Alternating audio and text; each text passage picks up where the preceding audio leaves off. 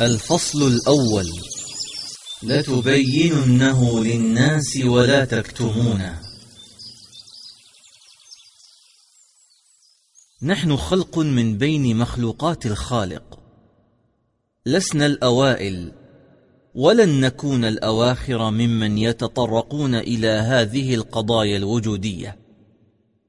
ندرك جيدا أن الكتابة في هذا الأمر الحساس عرفا. والطبيعي عقلا والمطلوب بيانه شرعا هو ميدان فسيح وحق مشاع قديما وحديثا بين البشر قاطبة ويتطلب مجهودا استثنائيا ووقتا كافيا كتابة تلاقي ما في الصدور من تعطش للمعرفة وتلمس للحقيقة. إنها ليست محاضرة مرتجلة ولا خطبة عابرة ولا حتى كتابا تقليديا ترتب أوراقه ثم تنمق وتغلف ليركن في زاوية نائية في إحدى المكتبات بل هو تدوين للغوص الممكن في أعماق أسرار هذا الوجود للوصول إلى الحقيقة الممكن إدراكها بشريا. ومن ثم إعلان التسليم والاستسلام لما لم ولن ولا يمكن إدراكه بشريا من الحق المبين إلا بالوحي الذي يخبرنا عن أشياء فتصبح شهادة ويسكت عن أخرى فتبقى غيبا. إن التوقف المحمود عن التفكير في هذا الأمر هو الذي يكون عند الحد الفاصل بين الممكن وغير الممكن إدراكه بشريا. وهذا أمر يفرض نفسه عند كل ذي لب. سرا أو علانية. لأننا أمام أمر جلل نحتاج معه إلى شجاعة فريدة وثقة بالنفس دون خوف من الخوض فيه. الخوف الذي يولد في العقل الباطني توجسا سلبيا. وكأننا أمام إيمان هش لا يصمد أمام المستجدات والبراهين أو أمر مستور لضعفه نخشى انكشافه ونحزن لذلك. كلا ثم كلا. وربنا يقول ولا تهنوا ولا تحزنوا وأنتم الأعلون إن كنتم مؤمنين. فواجبنا بيان هذا الحق المبين. كي نلامس حقيقة حديث النفس الصريح المباشر مع الذات فنقدم لها طوق النجاة. بعيدا عن تكرار الإحالة إلى بعض تلك المصنفات التقليدية التي ربما لا تروي العطش المطلوب في هذا الموضوع الحيوي المهم. وجوب البيان وتحريم الكتمان المنصوص عليه في القرآن والسنة يفرض على القادرين نوعا من الجرأة الملامسة لأوتار العقول الباطنية وذلك بمكاشفة صريحة جدا في قضايا الوجود والغيبيات بقدر المستطاع. لقد كان البيان ضرورة ملحة في الأوضاع الطبيعية الماضية. وفي هذه المرحلة تحديدا أصبح أكثر ضرورة وإلحاحا. ضرورة تسمح لنا أن نقتحم بعض المحرمات العرفية بكل جرأة لأنها في الأصل مباحات شرعية.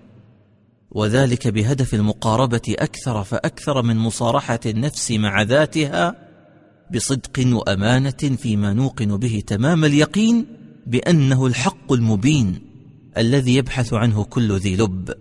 كيف لا؟ والحق ضالة المؤمن وهو أحق به أن وجده. هذا الكتاب لم يات بما لم يات به الأوائل بل المقطوع به يقينا أنه لم ولن يكون الأول ولا الآخر الذي يتناول هذا الشأن الكوني المثير للجدل. قضية الوجود في مرحلة من مراحل الإنسانية عبر التاريخ لكنه محاولة جادة من نوع خاص لمصارحة النفس من داخلها بشجاعة نسبية نقتحم بها وبالحق المبين بعض قلاع الغموض المحصنة سابقا. بعد أن أوشك الملحدون والمشككون على مداهمتها بالباطل بسراب من الأوهام الواهية التي لا تصمد أمام قوة الحق المبين. لن نصمد في وجه جولة الباطل فحسب بل سنقذف بالحق على الباطل فيدمغه فإذا هو زاهق بحول الله مستشهدين بتجارب السابقين ومآلاتها. إنه لا خيار لنا في هذه المرحلة الانفتاحية إلا تحرير هذه المسألة تحريرا شافيا كافيا بالبيان الصريح المدوي دون أي تردد أو وجل لأن هذا أمر يفرضه واقع فكري مضطرب يوجب على كل قادر الصدع بالحق وإعلان الحقيقة وسد الثغرات التي قد يتسلل منها الشيطان وأعوانه على قلوب مؤمنة مشفقة. تتقطع ألما وحسرة من القلق على إيمانها الثمين. كان لزاما على مثل هذا الخطاب أن يظهر للعلانية خاصة ونحن نعيش هذه التقلبات العالمية والأصوات المرتفعة هنا وهناك وخاصة نبرة ظاهرة الإلحاد التي وجدت من بين المخدوعين البسطاء من يروجها ويضخمها ويتوقع أن وراءها شيئا يستحق الوقوف عنده. نرى أنه من الضروري كشف زيف هذه الفزاعات المروعة بالمصارحة الصادقة مع النفس وتفعيل السجال الأمين مع الوجدان الهائم على وجهه أحيانا في تيه الفكر والتفكير والحيرة حول عالم الوجود والفناء والبداية والنهاية. بعد أن أصبح هذا البيان واجبا شرعيا وضرورة عقلية للإيمان الراسخ الواثق. مستجيبين بكل ثقة لهذا النداء العظيم. سنريهم آياتنا في الآفاق وفي أنفسهم حتى يتبين لهم أنه الحق.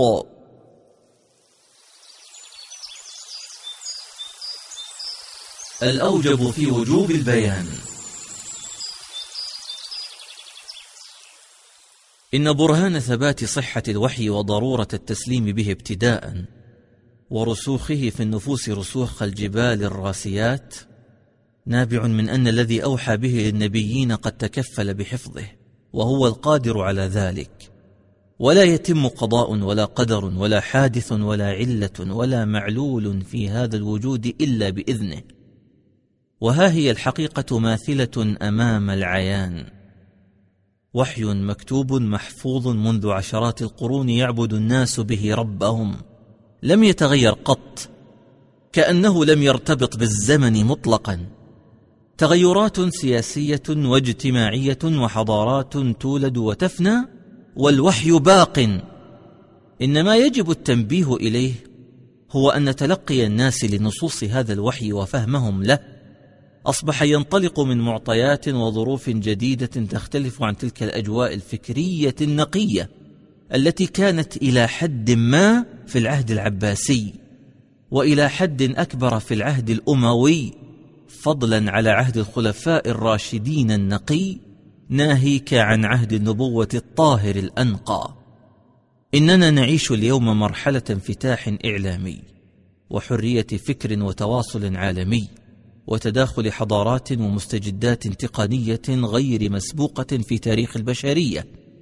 ومع إيماننا بعدم تعارض ذلك مع صريح وصحيح الوحي ونصوصه فإننا سنحتاج إلى مثل هذه المسامرة الذاتية فكريا فيما بيننا. كي نعيش ساعاتنا وأيامنا وأعوامنا وأعمارنا كلها ونحن واثقون بما بين أيدينا من وحي وكتاب وإسلام وحياة أخرى. وأنها متكيفة مع كل مستجد دون أي حرج. لن يقتصر البيان على المشاركة في مواجهة هذا الضجيج المسموع بين الناس حول الوجود والإيمان والكفر والإلحاد فحسب. بل يجب أن يتناول ترجمة ذلك الهمس الخفي المحتدم بينك وبين نفسك سرا ومن ثم تفسيره في ضوء البيان الواجب.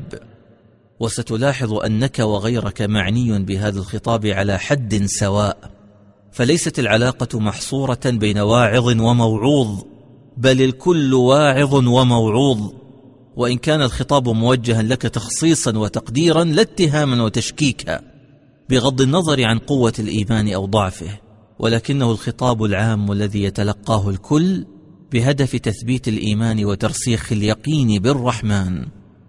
يقتضي البيان أن أعتقد أنا وتعتقد أنت أن أهم ما يمكن أن يهمك في هذا الوجود على الإطلاق هو الإيمان بالله.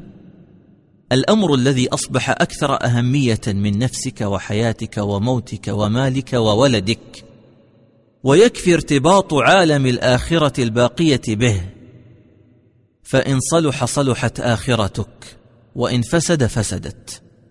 فما عليك إلا أن تكون واثقا من نفسك في تحري هذه الحقيقة الكبرى من منابعها لمعرفة بعض أسرار هذا الوجود ومحاولة فهم الموجود في عالم الدنيا التي وجدت نفسك فيها متواضعا أمام عظمة ما حولك من مخلوقات هائلة فكيف بعظمة خالقها؟ ويقتضي البيان أن تكون صادقا مع ذاتك وعقلك الباطني.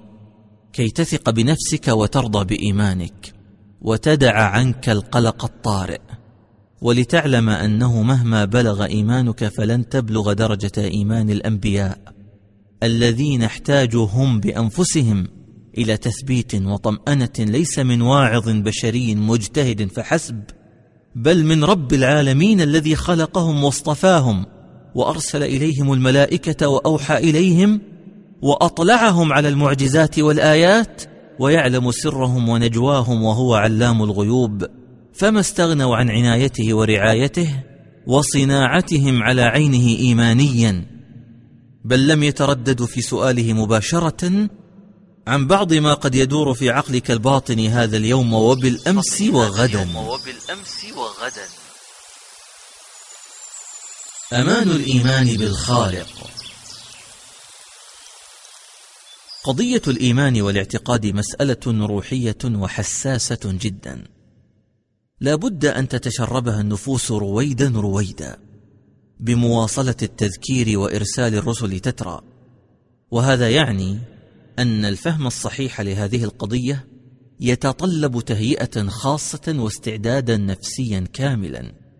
فنحن أمام هدف في غاية الضرورة الوجودية ولا يتحقق اجبارا بالإكراه ولا بالأوامر العسكرية ولا بالمؤتمرات ولا القرارات ولا بالرؤى والأحلام والأماني ولا بالتلقين السطحي. إنما يتحقق بالاقتناع الحر فقط وفق هذا الاختيار الرباني العادل. لا إكراه في الدين قد تبين الرشد من الغي. بيان هذا الأمر يحتاج إلى تحييد كل شيء يحول بيننا وبينه وتفتق العقل وتفرغه تماما للإنصات وقابليته للاستيعاب الهادئ. يحتاج أيضا إلى صفاء الذهن والاسترخاء التام والواقعية مع النفس. ولكي يبلغك هذا الخطاب بقوة لا بد أن تتخلص من هموم الدنيا وانشغالاتها بقدر المستطاع. وأن توظف أقصى ما يمكن توظيفه من مسارات عقلك وتركيزك لاستيعاب الموقف الجلل بعيدا عن التوتر والتشنج وكل ما يزعج أو يشوش أو يشتت الذهن. ستحتاج إلى تركيز خاص وأنت تقف على مشارف الواقعية الفكرية بعيدا عن المثالية المصطنعة أو الطهرية المزيفة أو التنظير المنفصل عن حقيقة ما يدور في الصدور من أفكار وتساؤلات فطرية طبيعية. بهذه الطمأنينة سيرتفع صوتك أمام ذاتك في مناقشة علنية شجاعة تعكس تلك المحاورات الذاتية الصامتة. إنها محاورة جادة بصوت مرتفع ولكن بلطف ورفق حول الحقيقة المسكوت عنها والمستحى منها والمتردد فيها مجاملة للمجهول. بينما الواجب الصدع بها وتبيانها شرعا وعقلا. لإنقاذ الأجيال المتعطشة للنور من تبعات إخفاء الحق والحقيقة عن أعظم قضية تهمك على الإطلاق. إنها قضية معرفة بدء الخلق الأول وعالم الوجود ومآلاته كلها بعد هذه الحياة. وعلى رأس ذلك كله الإيمان بوجود الله. وغير ذلك من أمور الغيب المتفرعة عن هذا الأصل العظيم. الذي هو أعظم الأصول المعرفية على الإطلاق ألا وهو الإيمان بوجود الخالق عز وجل اولا ثم يأتي بعده تباعا الإيمان بكل شيء معرفي في هذا الوجود من بداية العالم إلى نهايته. ضرورة بيان هذا الأمر العظيم اقتضت تبسيط اللغة وتيسير الخطاب للفهم وانتهاج العفوية في البحث. وتكرار التذكير في كل فصل من فصول هذا الكتاب. لأن مسارات الفكر هذه لا بد أن تعرض علي وعليك وكأننا نتجول في حديقة فكرية قديمة وحديثة فيها أزهار جميلة لا تخلو من بعض الشوك أحيانا وفيها ما قد يعجبنا وما لا يعجبنا. لكننا بكل تأكيد لن نكون محايدين في تلقي مادة هذا الكتاب. بل سنجد أنفسنا معنيين بكل ما ورد فيه. لأنه مهما كان إيماننا فنحن في حاجة إلى أن نعيش في نهاية المطاف انسا كافيا من الوحشة الوجودية المطبقة علينا بل من الوحشات التي ربما لاحقتنا همسا داخليا أو وسوسة خارجية أو شبهة تحتاج إلى من يجليها. إننا على يقين بأن حالنا في الدنيا لن تدوم على حال. فلم لا نستعد ليوم الترحال للحياة الباقية؟ ثم نواجه تقلبات الدنيا بابتسامة الواثقين ونستمتع بعقولنا. فلا نقلق مما نلاقيه أمامنا. وما رحلتنا هذه إلا نزهة فكرية شفافة هادئة راقية. نريد الاندماج في أجوائها. إننا لا نحمل أي اتهامات مسبقة تجاه بعضنا بل نحن على الفطرة والبراءة الأصلية على حد سواء لا نحتاج إلى مصحة نفسية أو مركز إعادة تأهيل عقلي. وكيف يكون ذلك وأنت إنسان سوي؟ قد خلقك ربك في أحسن تقويم وأنبتك فكريا كي تعلم تحت أي ظرف أنك طبيعي الفكر سليم العقل والجسم متكيف مع بيئتك ومتوازن مع ما تدركه مما حولك. وعندما تدور في نفسك تساؤلات وجودية عابرة فاعلم أنها طبيعية جدا غير مخيفة ولا مقلقة في حقيقتها. وإن رآها بعض المجتهدين غير ذلك جهلا منهم وتحفظا. وطرحها الصريح مع من يملك الجواب للنقاش المنضبط خاصة في هذه المرحلة خير من السكوت عنها. واحتقانها في الصدور دون جواب شاف ينزع منها خطورة التضخم والتورم الوهمي الذي ربما تسبب في اضطراب إيماني مؤقت سرعان ما يزول بالتذكير المباشر حتى يستقر الأمر في نهاية المطاف على يقين ثابت بفضل الله وكلنا ذلك البشر. تساؤلات مشروعة. لقد خلقنا الخالق وقسم بيننا العقول والأفهام كما قسم بيننا الأرزاق والآجال. وإن من أشد أصناف المصادرة والوصاية أن يفرض إنسان ذكي رأيه على أقرانه. فكيف إذا تسلط شخص متوسط الذكاء بفرض رأيه على من قد يكون أذكى وأفقه وأعلم منه؟ لمجرد أنه ملك أداة التسلط المادي والحسي والمعنوي فكبس بها فسحة الرأي والاجتهاد إلى أدنى من مستوى عقول أواسط الناس فيشعر الأذكياء والمتميزون بأنهم صامتون وكأنهم نزلاء في السجن الفكري العام. فتنشأ على إثر ذلك التشققات والانبعاجات والحدة في المواقف الفكرية. إذ يصعب على الأسوياء الحياد أمام تحديات الوجود واستفسارات العقول الحائرة بما تراه حولها. إنه غرور الإنسان المتسلط الذي وجد نفسه عند نفسه شيئا بعد أن لم يكن شيئا مذكورا. ثم كابر وطغى على بني جنسه وتجاهل أنه من حق البشر جميعا أن يفعلوا عقولهم للوصول إلى أقصى درجات الإيمان المتناغم مع تلك العقول النيرة. كي يعلموا علم اليقين أن وراء وجودهم هذا إرادة ومشيئة وقدرة عظمى سابقة ولاحقة لهم. وأي مصادرة أقسى من أن يحال بين العقلاء وبين الوصول إلى هذه الحقيقة؟ الخطاب هنا موجه للجميع على حد سواء. أرجوك أن لا تحتقر ذاتك ولا تحطم إرادتك. ولا تنسى أن مجرد وجودك في هذا الكون يعني أنك كائن سوي تفكر بعقل وتستشعر ما حولك من موجودات. وإدراكك للوجود يعني أنك موجود ولن يكون لك وجود ما لم تدرك الموجودات حولك. فأنت إذا سألت فلأنك موجود عاقل. تسأل أسئلة مبررة ومشروعة من وحي وجودك وبسبب عقلك سواء نطقت بها أم أسررتها في نفسك. ومن الطبيعي جدا أن لا يستثنى أحد من أن تمر عليه في أي مرحلة من مراحل عمره تساؤلات روتينية متكررة مثل من أنا؟ ولماذا أنا هنا؟ ومن جاء بي إلى هذا الوجود؟ ومن أين أتيت أصلا إليه؟ وإلى أين سأذهب بعده؟ ماذا بعد فقدان أمي وأبي؟ ماذا سيحدث لي ولأبنائي وأحفادي من بعده؟ من أين ابتدأت هذه السلسلة الوجودية وإلى أين ستنتهي؟ وإلى أين نحن ذاهبون؟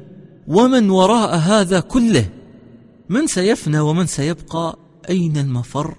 وأين سيكون المقر؟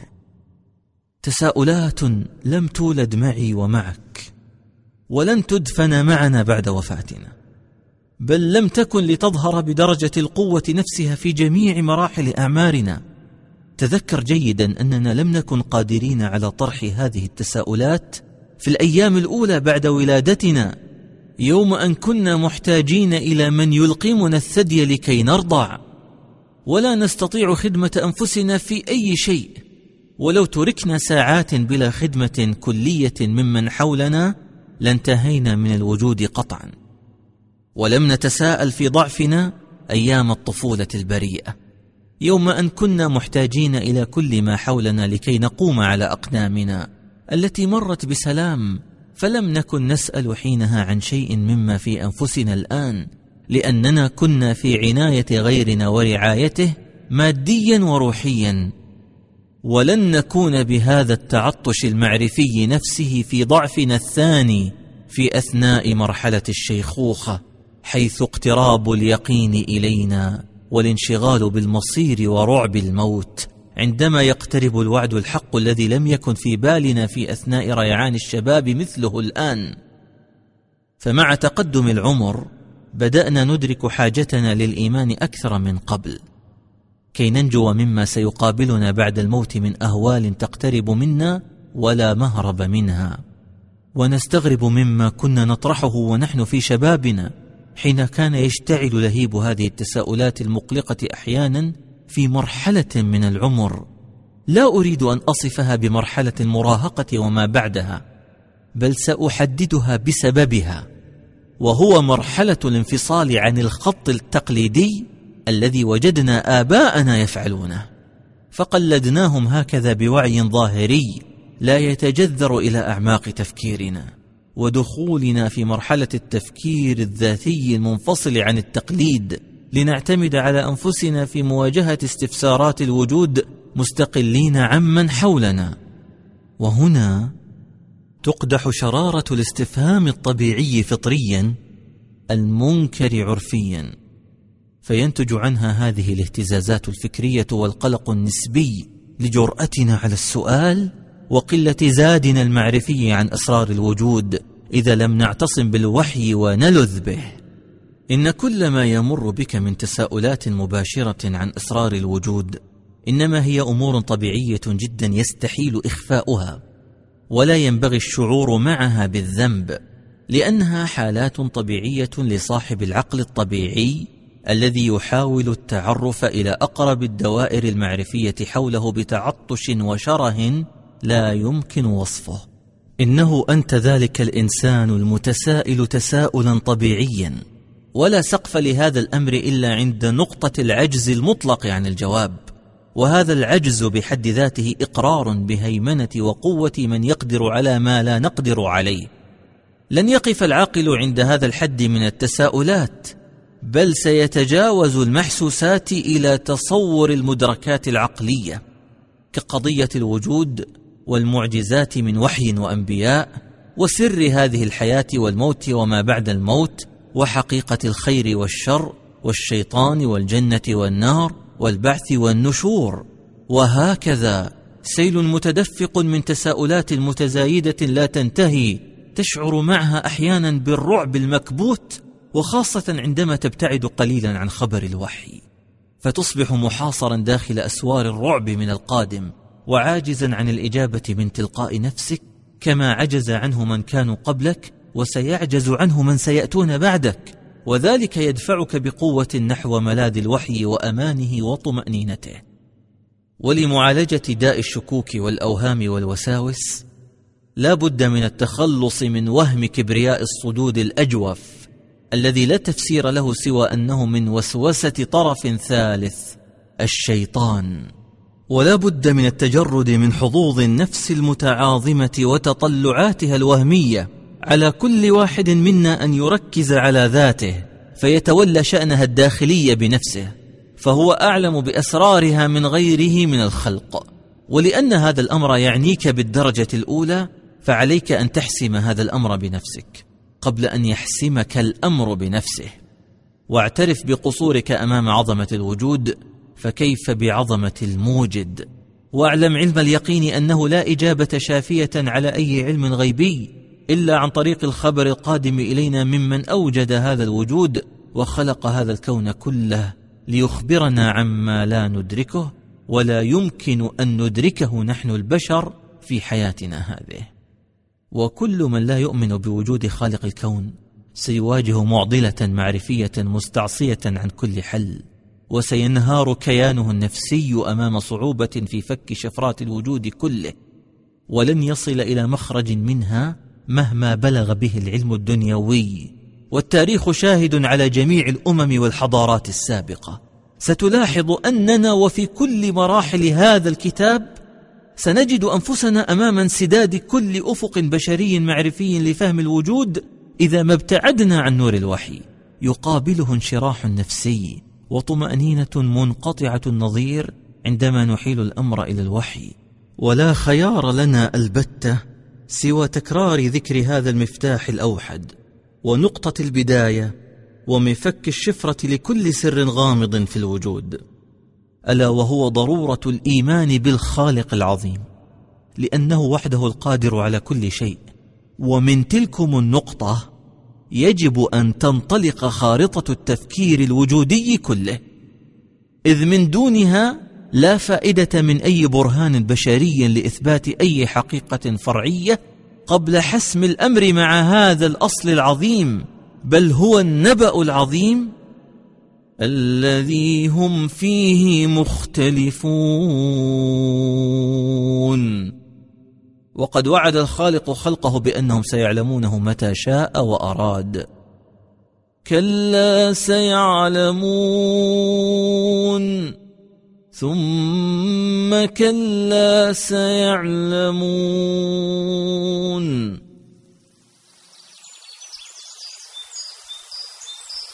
النبأ العظيم. لا نتوقف عند أقوال بعض المفسرين في صدر تاريخنا ممن فهموا النبأ العظيم بأنه مجرد البعث بعد الموت أو أنه القرآن الكريم أو النبوة أو غير ذلك من الاجتهادات التي لا دليل على حصر التفسير فيها. بل نرقى بالنص العظيم بما يليق بعظمة الوجود كله وصولا إلى الإيمان بعظمة العظيم الجبار الذي أوجده وكل ما يتفرع عن هذا النبأ. فهل أتاك حديث الوجود المستعصي فهمه على العقول البشرية الذي يستحق بحق أن يوصف بهذا الوصف المشتمل على كل ما نعلم وما لا نعلم من العجائب؟ والذي لو تأملناه لأوحشنا أمره. وجعلنا نجمع أطرافنا حول أجسامنا ملتحفين بها من لهيب الوحشة وزمهريرها. هاربين من كل شيء يحيط بنا ضائقين بكل شيء ذرعا لولا فسحة الإيمان بالله وآماله. دعنا نقترب شيئا فشيئا من حقيقة الوجود الذي يظهر طبيعيا بريئا هادئا لأول وهلة. بينما هو خلاف ذلك تماما عند التعمق فيه. ولو لم يكن فيه إلا أنه لا تكون فرحة عابرة إلا وستعقبها ترحة قابرة لكفى به وحشة ورعبا. الأمر يحتاج إلى يقظة حقيقية. ولكي تصل إلى شاطئ الأمان عليك أن تخرج فورا من دائرة النعيم الخادع في الدنيا. لتعلم علم اليقين أن كل من تراهم حولك الآن زائلون. كما تزول من هذه الدنيا فإما أنك ستبكيهم أو سيبكونك لا محاله تأمل معي جيدا. ولا تنخدع بالسرور والفرح العابر فهو استثناء يسير من أصل مخيف. وحينها ستدرك أنه على الرغم من غموض هذا الوجود إلا أنه من بدهياته أنك موجود فيه وأنك جزء منه وأنك في مواجهة الأفراح والأتراح لا تدرك سعته ولا تحيط علما بأسراره. وأهم من ذلك كله أنك أيها الإنسان هامشي جدا على حافة عظمة هذا الوجود وسعة آفاقه. وستدرك أن إنكار المرء لخالق هذا الوجود مستحيل من ناحية منطقية وعقلية لولا زيف صدود بعض النفوس وكبريائها المصطنع. إذ لا وجود بلا موجد ابتداء. فمن يكون هذا الموجد الذي لا موجد له؟ إن جميع المواقف البشرية السابقة والحاضرة والمستقبلية والتجديفات المتقلبة بين الإيمان والكفر والإلحاد لا يمكن أن تحجب حقيقة مطلقة وهي أنه قد أجمع الأولون والآخرون مؤمنون وكافرون أن وراء هذا الوجود نبأ عظيما وخبرا هائلا. لا يمكن لأحد من البشر مهما أوتي من العلم والمعرفة الفردية والجماعية أن يكشف سره وحيث إن هذا الوجود مليء بالمكتملات وغير المكتملات فلا بد أن يكون موجد هذا الوجود كاملا كمالا مطلقا يفوق كل كمال معقول أو غير معقول وقويا قوة مطلقة تفوق كل قوة معروفة أو غير معروفة. وقادرا قدره مطلقة تجعل كل هذا الوجود العظيم متفرعا عن قدرته العظمى. وعجزنا وقصورنا المطلق دون ذلك كله هو الذي يدفع الإنسان السوي ليسأل كما تسأل ويتساءل كما تتساءل عن سر هذا الوجود ومآلاته ليصل من خلال ذلك كله إلى اليقين الذي يستسلم له. فمن الطبيعي جدا أن تسأل لأنك بعقلك قد تميزت عن غيرك من الخلق. وأول امتحان لعقلك السليم هو محاولة معرفة سر وجودك أنت. قبل أن تفهم ما يدور حولك فكيف بمعرفة عظائم هذا النبأ العظيم الذي هم فيه مختلفون؟ هناك أربع أدوات استفهامية أساسية تستفتح بها تساؤلات الإنسان الطبيعي عن أهم أسرار الوجود وهي كيف وأين ومتى ومن أوجد هذا العالم؟ ثم يصعد السؤال شيئا فشيئا ليصل إلى السؤال النهائي كيف وجد من أوجده؟ ذلك السؤال الذي يشعر الواحد منا معه بأنه على حافة هاوية خطيرة. لا جواب عليه مطلقا في هذا الوجود. ولو تأملت فيما حولك لعرفت وجود الخالق من خلال الخلق ولكنك لن تعرف عن ذاته شيئا على الإطلاق إلا ما أخبرك هو عن نفسه. وما لم يخبرك فلا سبيل إليه مطلقا في أي زمان أو مكان آخر إلا أن يكون في عالم الآخرة. وهنا فقط وعلى شفير هذه الحافة المعرفية عن الخالق في الدنيا أمرنا الوحي بالتوقف. لا ليحرمنا حقا مشروعا في مواصلة التفكير بل لينبهنا إلى وصولنا إلى أقصى حد لا يمكن أن نتجاوزه بحال. فالإنسان من دون الوحي عاجز تماما عن الإجابة الوافية عما دون ذلك من التساؤلات التي تتوقف عندها سلسلة تتبع العلل والأسباب إلى الأبد خاصة عندما ينبعج عقل المخلوق عاجزا عن الاستيعاب في أولى درجات سلم التفكير الطويل في الوجود عند الموجودات المعروفة فكيف بغير المعروفة؟ بل كيف سيكون حاله إذا وصل إلى ضرورة وجود من لا علة لوجوده؟ ومن الناحية المنطقية يستحيل علينا أن نحيط علما بوجود نحن جزء من تكوينه ويكون الأمر أكثر استحالة لو ادعى أحد أنه سيعلم شيئا عمن هو أكمل وأكبر وأعظم من الوجود كله. ومع هذا فالدين يحترم العقل ولا يتعارض مع المنطق السليم. فلا يمنعه من طرح مثل هذه التساؤلات الطبيعية ما دامت تطرح بهدف الوصول لليقين والطمأنينة بصدق. ولا ثمة خطورة على عقل أو إيمان لمجرد الإفصاح عنها علانية. وهي الموجودة أصلا داخل النفوس الصامتة. ومرة أخرى يجب أن نستقبل هذه التساؤلات منا ومن غيرنا بكل رحابة صدر لأنها بدهيه عند كل عاقل سوي. ولهذا السبب تكون هذه الاستفهامات أشد حضورا ووضوحا عند الأذكياء منا. إنها ببساطة نتيجة حتمية لعقل فعال.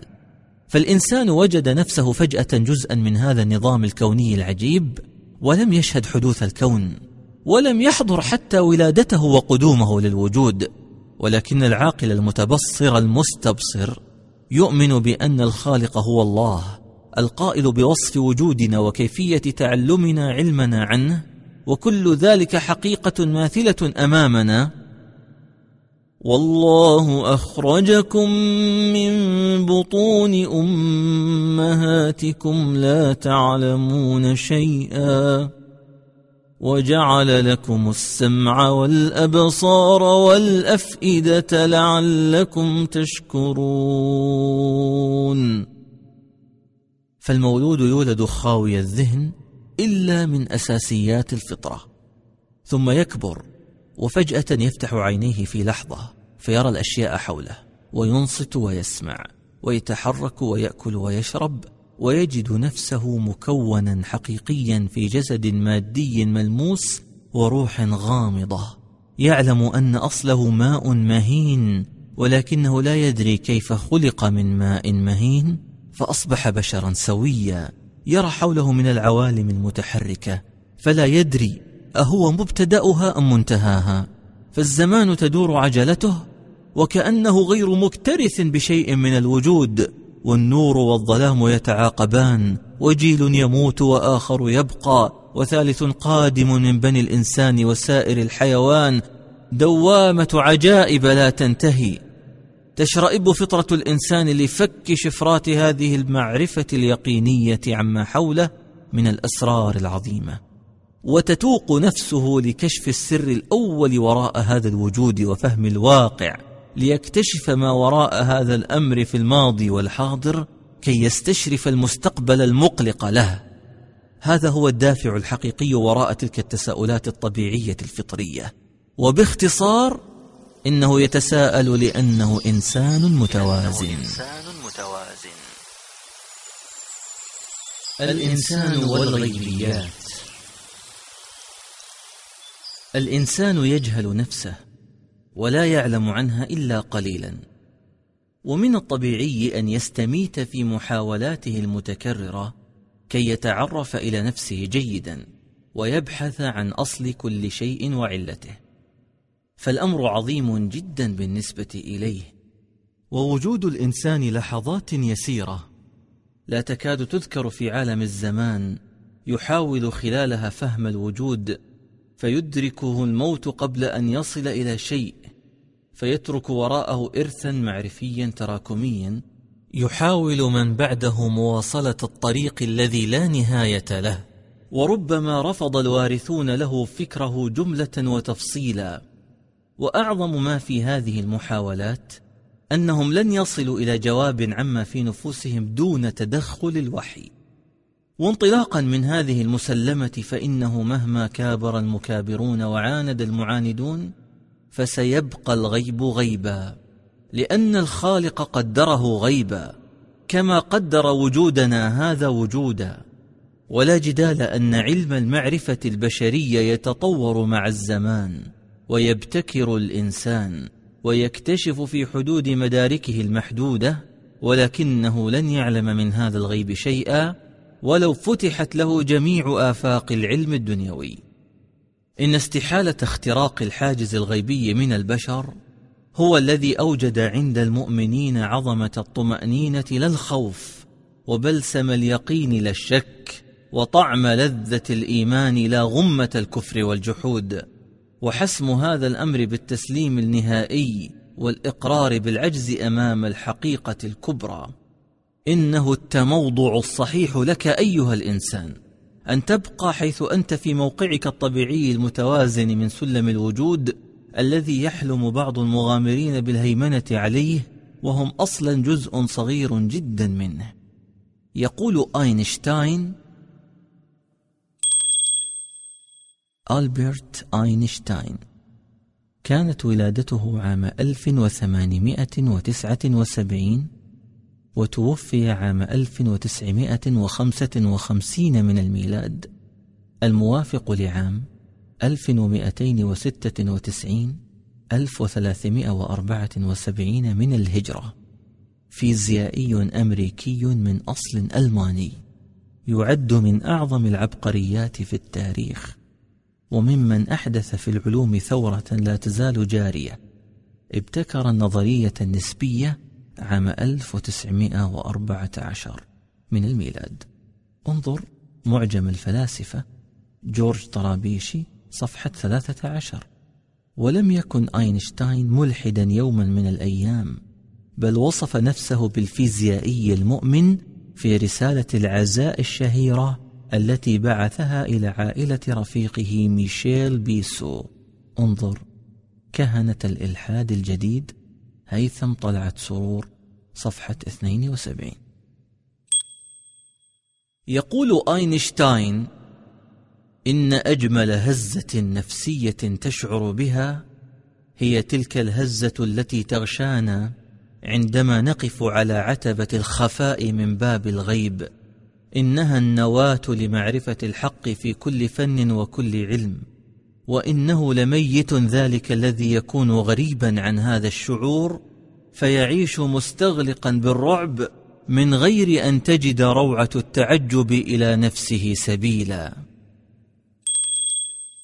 انظر كتاب قصة الإيمان بين الفلسفة والعلم والقرآن نديم الجسر مفتي طرابلس ولبنان الشمالي. طرابلس لبنان صفحة 358 ويقول مؤكدا أن من يقف على تلك العتبة سيكون أعظم معظم للعظيم عز وجل. ما من عالم عبقري ينفذ إلى أسرار الحكمة والنظام في الخلق إلا ويكون إيمانه بالله عظيما. انظر كتاب قصة الإيمان بين الفلسفة والعلم والقرآن. الجسر مرجع سابق. صفحة 358 ويؤكد في موضع آخر أنه على الإنسان أن يكون متواضعا ويعرف حجمه في هذا الوجود ويقف عنده. من يفهم الطبيعة يعرف الإله. ليس لأن الطبيعة هي الإله ولكن لأن ما في الطبيعة من قوانين يشير إلى عقل جبار يقف وراءها وعلى عقل الإنسان أن يكون شديد التواضع أمام عظمة هذا الإله وحكمته. انظر كتاب رحلة عقل عمرو شريف الطبعة الأولى عام 2011 من الميلاد مكتبة الشروق الدولية صفحة 86 وكان أينشتاين مع بروزه وشهرته العلمية يحمل حسا فطريا يصاحبه في كل لحظة من حياته. فقد كان يغضب إذا وصف بالإلحاد. وفي العصر الراهن يستميت بعض المتعطشين لترويج الإلحاد. مثل الملحد البيولوجي ريتشارد دوكنز. ريتشارد دوكنز عالم بيولوجي بريطاني. معاصر ولد عام 1941 من الميلاد من أشهر كتبه الجين الأناني وأكذوبة الإله الذي نشره عام 2006 أنكر فيه وجود أي قوى ينكر أي غيبيات ويعد الإيمان ضلالا وأوهاما. عمل أستاذا في جامعة أوكسفورد مكابر عنيد يستميت بحشد العلماء إلى فسطاط الإلحاد حتى لو كانوا مؤمنين. يصر على أن أينشتاين كان ملحدا ولما عجز عن مواجهة من ساقوا أقواله في الإيمان أقر بأنه مؤمن ولكن بوحدة الوجود. انظر رحلة عقد عمرو شريف صفحة أربعين. وفي العصر الراهن يستميت بعض المتعطشين لترويج الإلحاد مثل الملحد البيولوجي ريتشارد دوكنز في وضع آينشتاين في قائمة العلماء الملحدين تلبيسا وتضليلا لعامة الناس وهذا خلاف الواقع تماما. واستقواء الملحدين ببعض مشاهير العالم لا يغير من الواقع شيئا. فالمؤمنون بوجود الله يدركون أن هذا الإيمان علاقة عمودية قائمة بين الخالق الأعلى والمخلوق الأدنى وليست أفقية بين الخلق المتساوين. ولكن ذكر نفي إلحاد المشاهير هو نوع من التنزل في الجدال من أجل حسم كل ما من شأنه التشويش على النفوس البريئة. فليس أينشتاين وحده من وقف على حد قدرة الإنسان واستسلم لها معظما من يقدر على ما بعد ذلك. فهناك علماء آخرون توصلوا إلى النتيجة نفسها ومنهم عالم الاقتصاد الشهير آدم سميث. آدم سميث كانت ولادته عام 1723 وتوفي عام 1790 من الميلاد. الموافق لعام 1135 1204 من الهجرة. الأستاذ بجامعة غلاسكو من أشهر كتبه الاقتصاد السياسي الذي هو بمنزلة المرجع الأول لفكرة الرأسمالية بفرضه علم الاقتصاد السياسي. انظر. تاريخ الفلسفة الحديثة. يوسف كرم صفحة 159 ومنهم عالم الاقتصاد الشهير آدم سميث الذي قال عندما أراد المبالغة في مدح صديقه ديفيد هيوم ديفيد هيوم كانت ولادته عام 1711 وتوفي عام 1776 من الميلاد.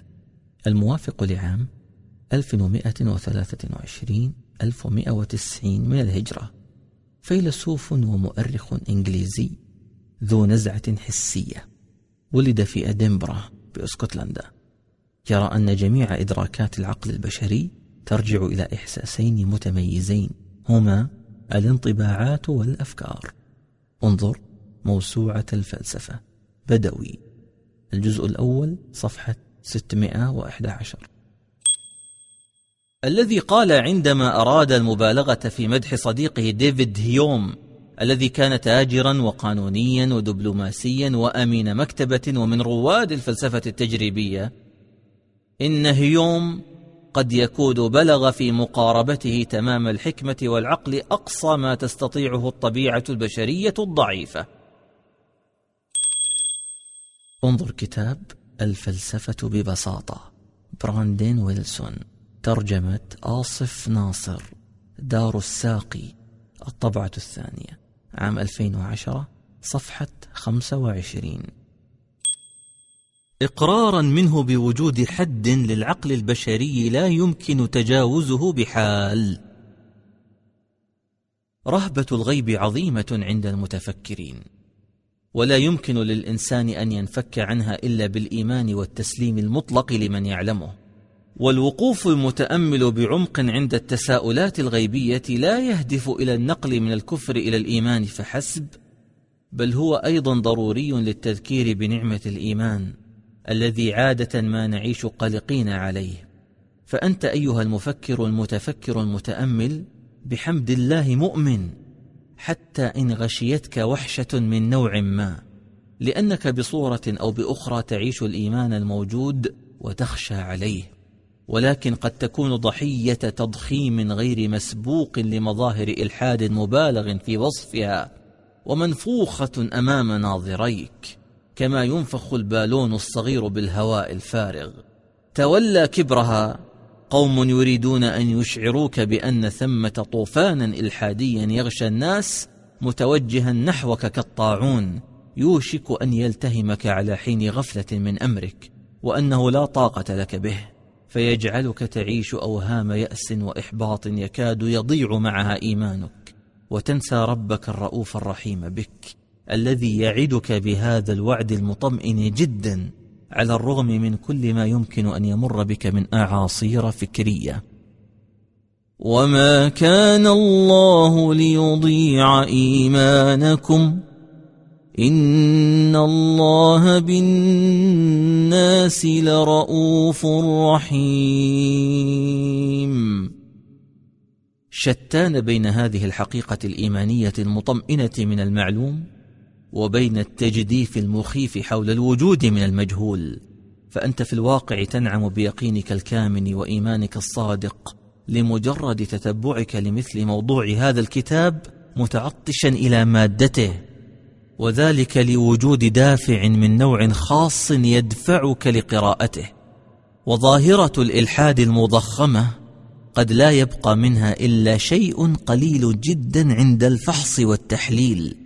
فهي أقرب إلى المكابرة والصدود من كونها قناعات معرفية راسخة. ونتحدى كل من يدعي الإلحاد عبر التاريخ أن لا يكون في نفسه شيء ما من بقايا الوخز الإيماني الكامن في فطرته يلدغه بين الحين والآخر منبها ويدور بداخله كالإعصار على الرغم من أنفه.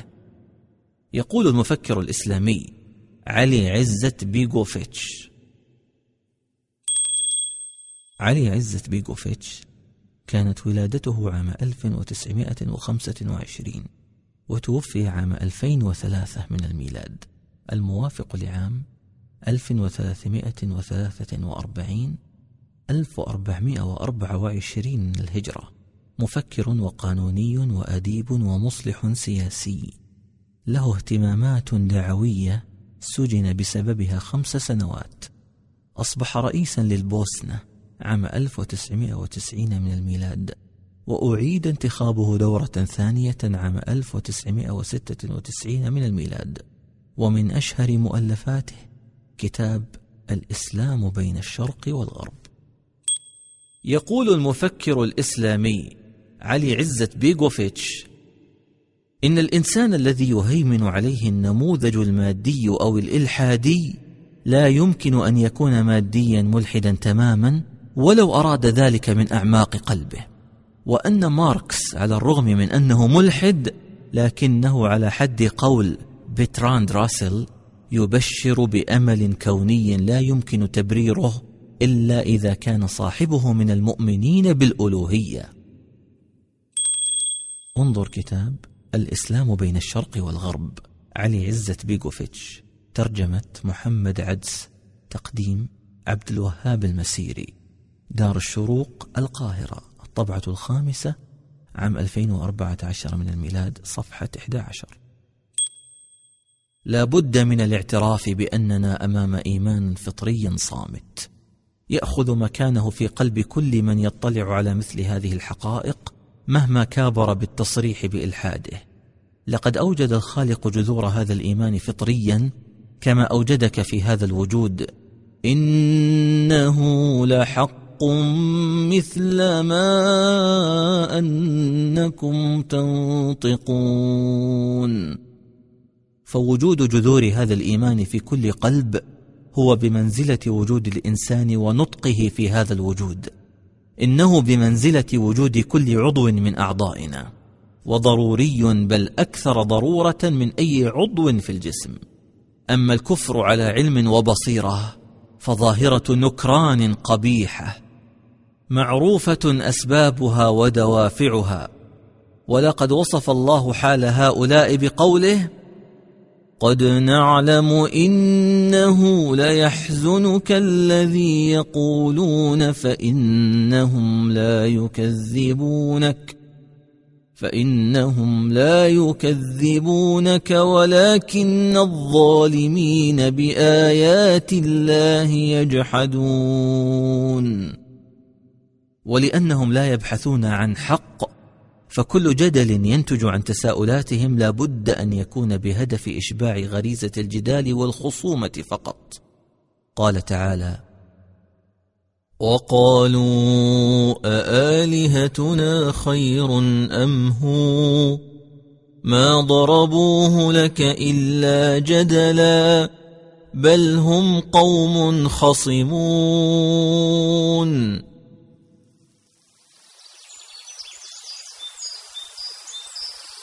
الصمت البليغ.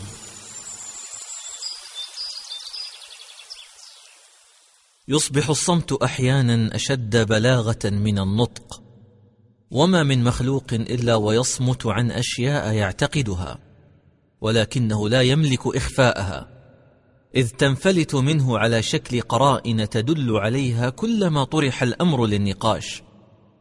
تلمس ذلك من طريقة إنصات المرء وتفاعله مع الخطاب المطروح ايا كان وضعه. وإرواء هذا العطش الفكري بنور الوحي المدرار هو ما نأمل أن نصل إليه في نهاية هذه الرحلة الفكرية.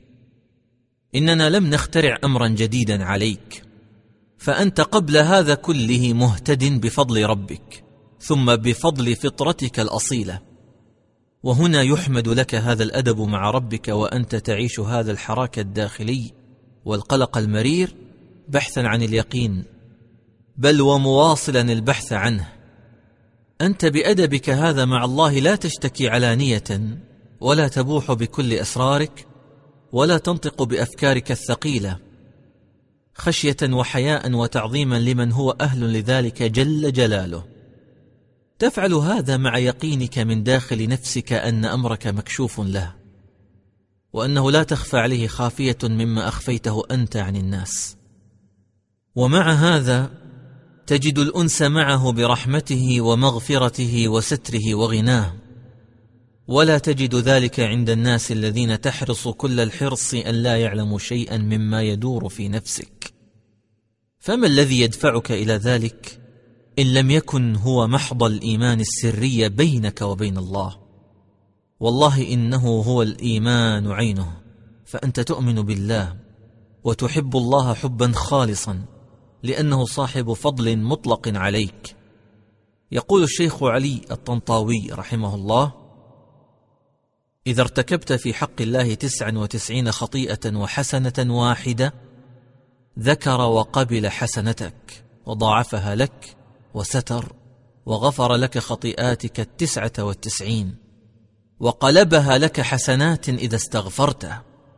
والناس لو علموا عنك تسعا وتسعين حسنة تجاهلوها وتحدثوا عن خطيئتك الواحدة ولم يغفروها بحال. إنه ربنا الرحمن الرحيم وكفى. إنها صفة الرحمة للرب التي جعلت موسى يختارها في خطابه تشويقا لقومه وهو يدعوهم إليه. وإن ربكم الرحمن فاتبعوني وأطيعوا أمري. أما لماذا تصبح الحياة هكذا؟ فلأنها دار الابتلاء والصبر. ونحن لا خيار لنا فيها سوى أن نمضي صابرين منتظرين عهد الخالق ووعده لنا. ومن أوفى بعهده من الله بالفوز العظيم بالسعادة والنعيم والخلود من بعد هذه الحياة ومن الابتلاء هو ما ترى وما نتحدث عنه الآن. فليس في الدنيا طمأنينة كاملة ولا أمان مطلق بل سيكون ذلك كله مدخرا للمؤمنين بالغيب يوم القيامة. وفاء لهم على صبرهم وجزاء لإيمانهم عندما ابتلاهم الله بذلك. وأي طمأنينة في الدنيا بما فيها طمأنينة الإيمان لا بد أن يشوبها شيء من القلق الضروري لإبقاء جهاز المناعة فعالا ضد المفاجآت الفكرية كي يتصدى للشبهات القادمة إليها إذ لا تعارض بينها وبين القلق الإيجابي عليها من أجل الحفاظ على الإيمان المغروس بعمق في وجدان العبد الخائف عليه. ولا بد من الإقرار بهذه النعمة المسبغة علينا التي غالبا ما يتراءى لبعضنا أنها نقمة مخيفة بل هي نعمة الوجل الذي جعله القرآن سببا لفوز المؤمنين بشهادة الله أنهم بذلك يسارعون في الخيرات وأنهم لها سابقون.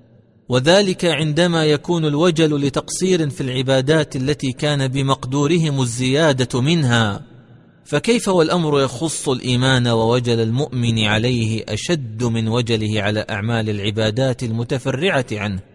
وكلا الحالين وجل حميد يصبح محلا لثناء الله على عباده. والذين يؤتون ما آتوا وقلوبهم وجلة وقلوبهم وجلة أنهم إلى ربهم راجعون. أولئك يسارعون في الخيرات وهم لها سابقون.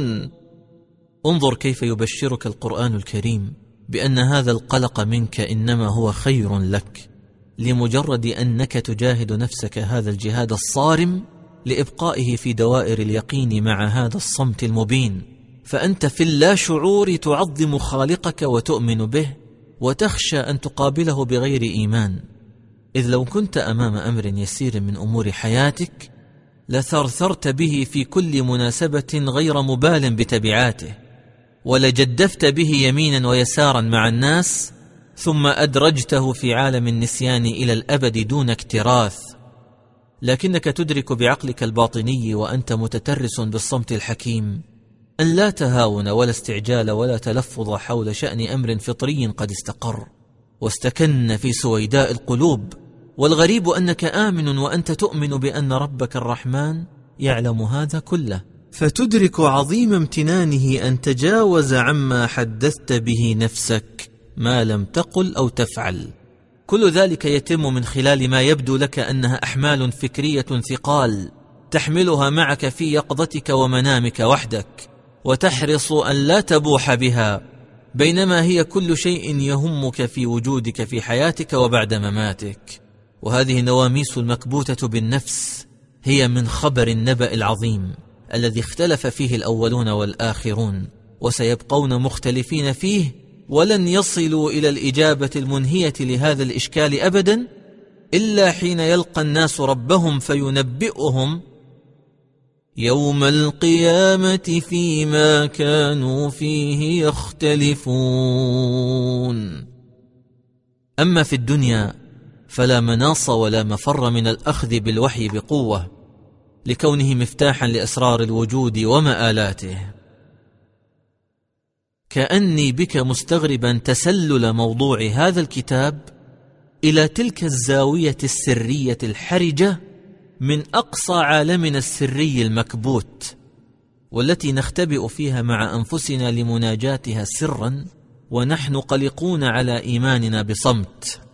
اسمح لهذا السجال المباشر أن يكسر ذلك الصمت المريب بينكما.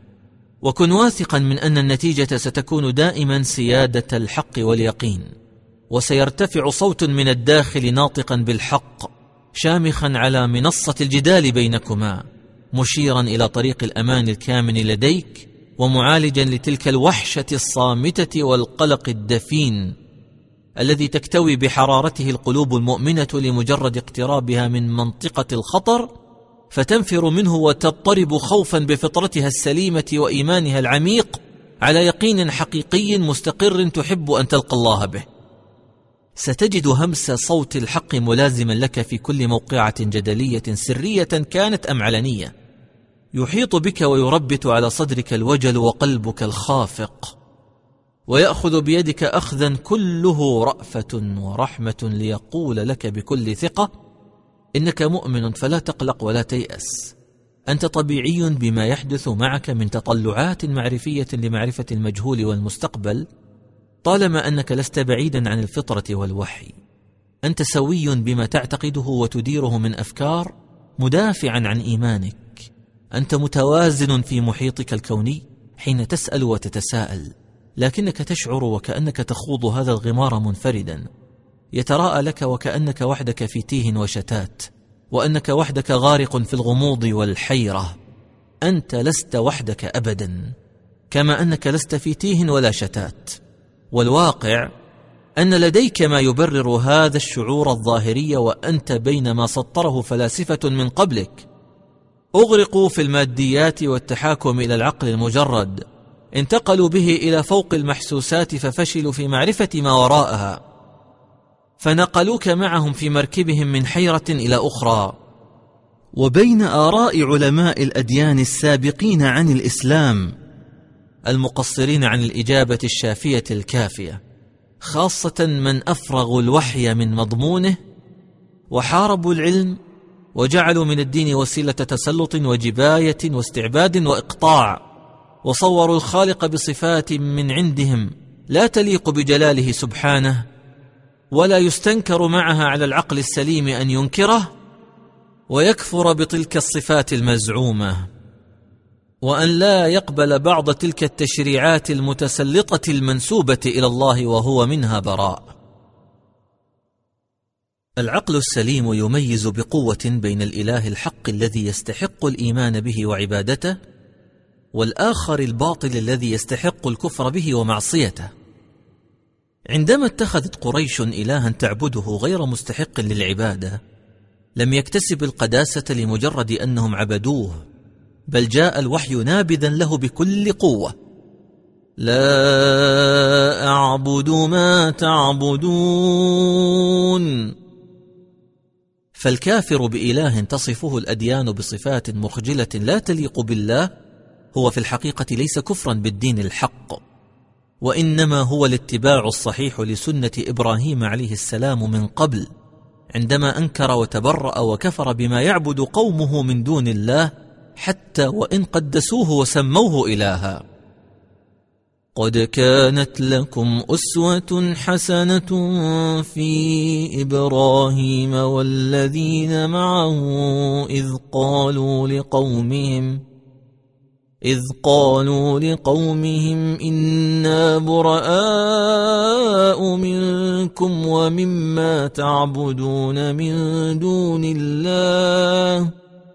كفرنا بكم وبدا بيننا وبينكم العداوة والبغضاء أبدا حتى حتى تؤمنوا بالله وحده.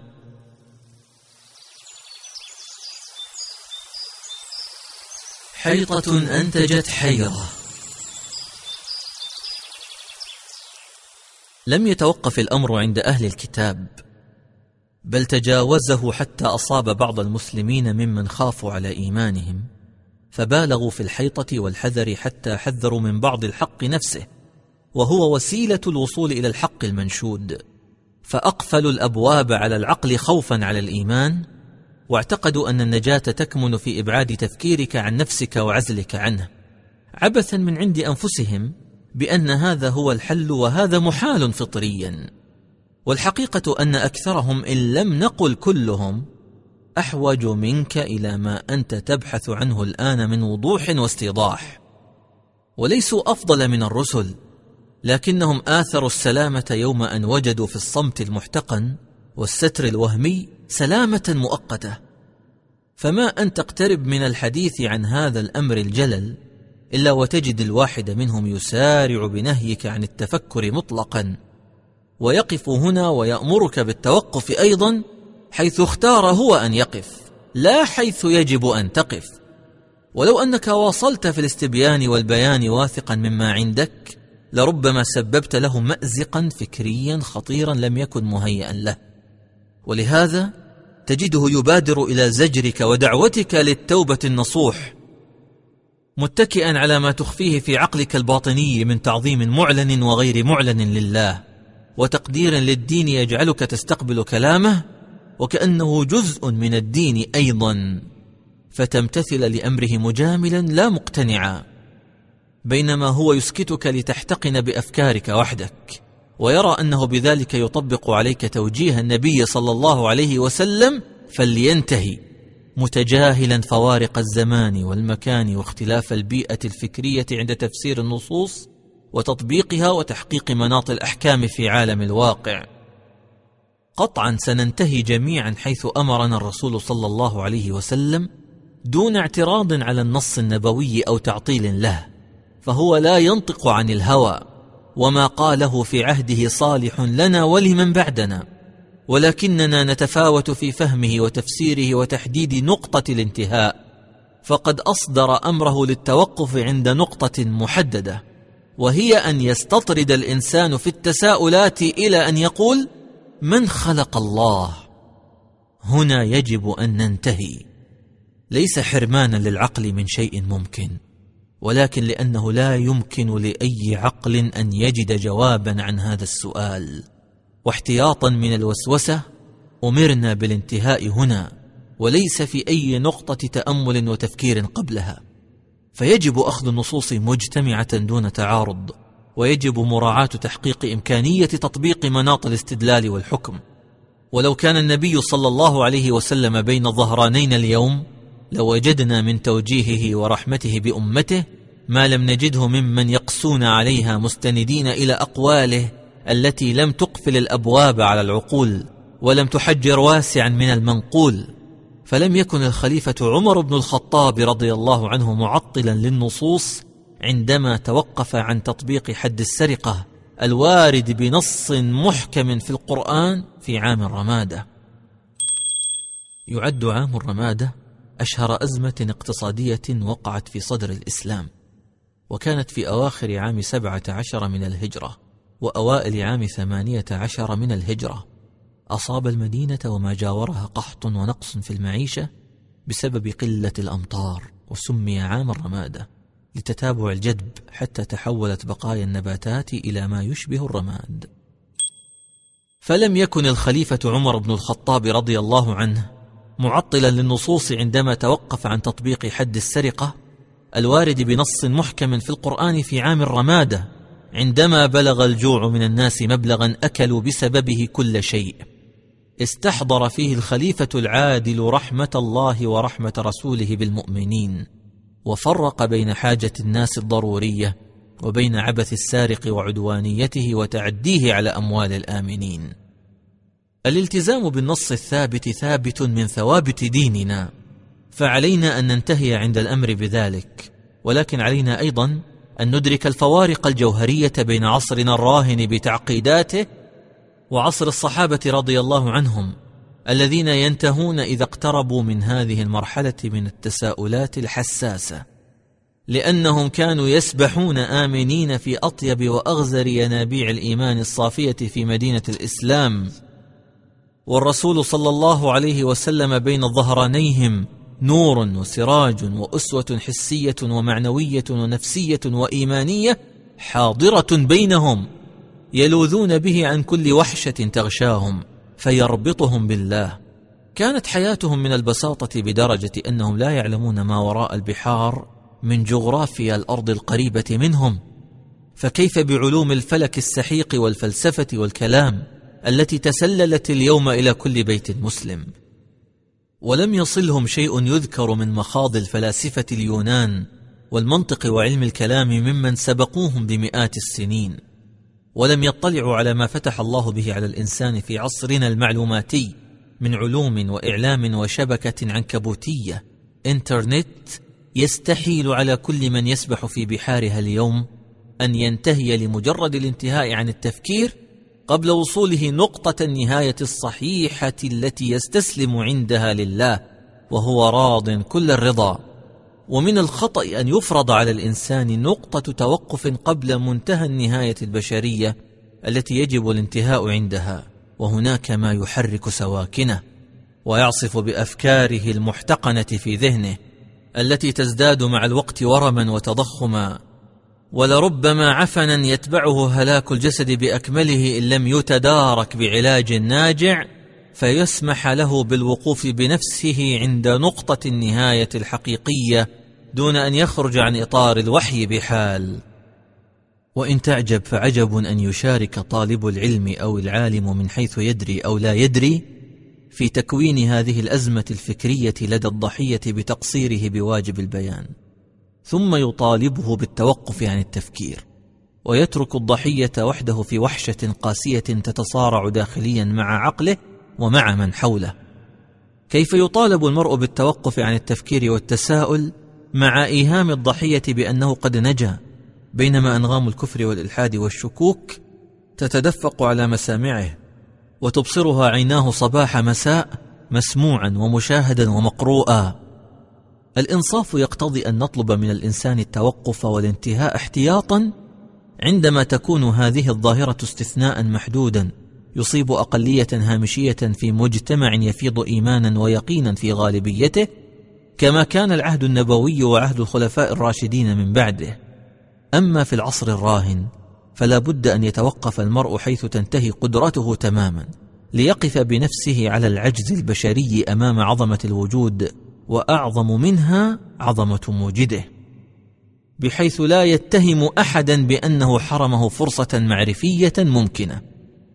لكن أن تتدفق الشبهات المشوشة على تفكير الأبرياء بهذا الطوفان الكمي الهائل مع ضعف علمي وسياسي واجتماعي في مواجهتها من قبل العلماء فضلا على عامة الناس ففي هذه الحالة لن نترك أنفسنا وبناتنا وأبناءنا الأبرياء المتعطشين لكل حق وحقيقة بصدق أن يدركهم غرق الاضطراب الإيماني في بحر لجي من الشكوك والحيرة مجردين من سلاح الفكر السليم وحصانة الإيمان في مواجهة هذه الأمواج العاتية من الأفكار المتلاطمة.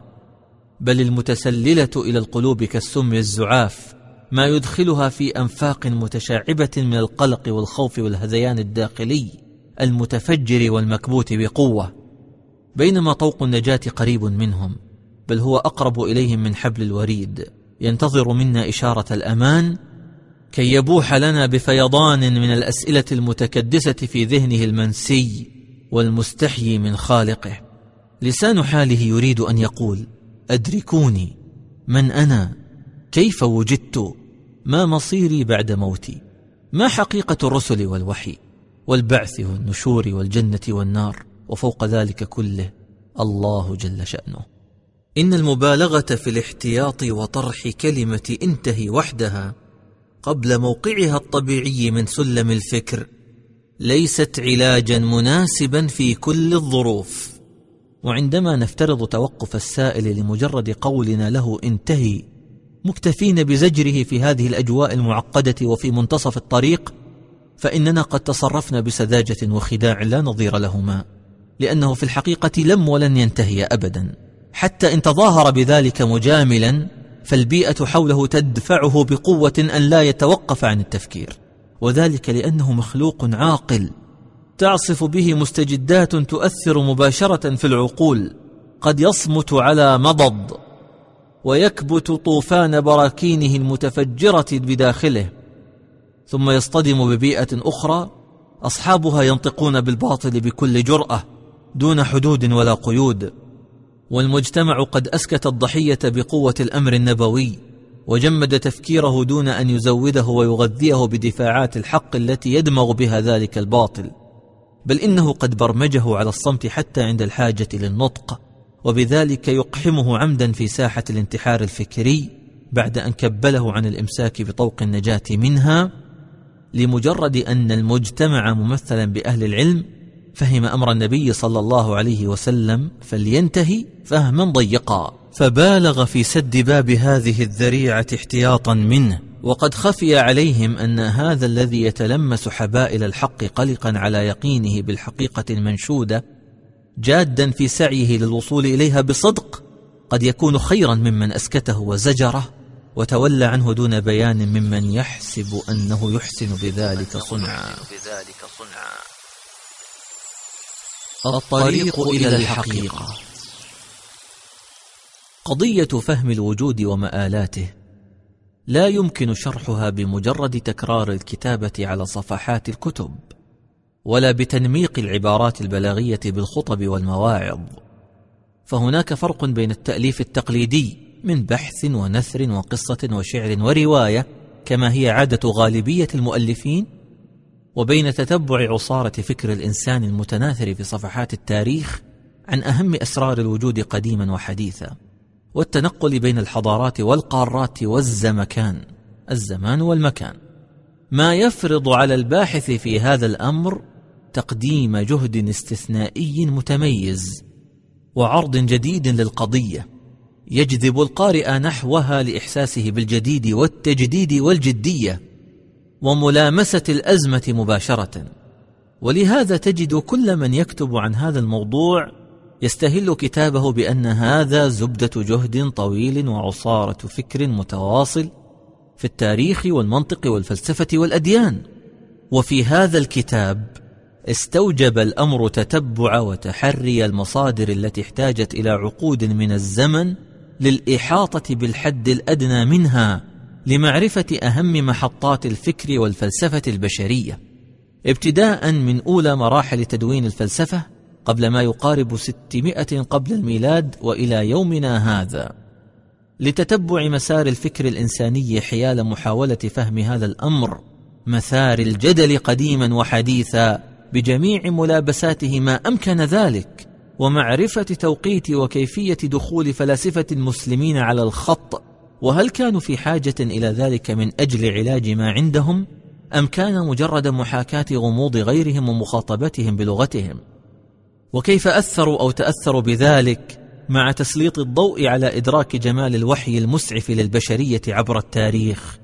والمنقذ لها من كل مأزق معرفي عن عالم الغيب الذي لا تطمئن النفوس ولا تتوازن النفسيات إلا بالإيمان به.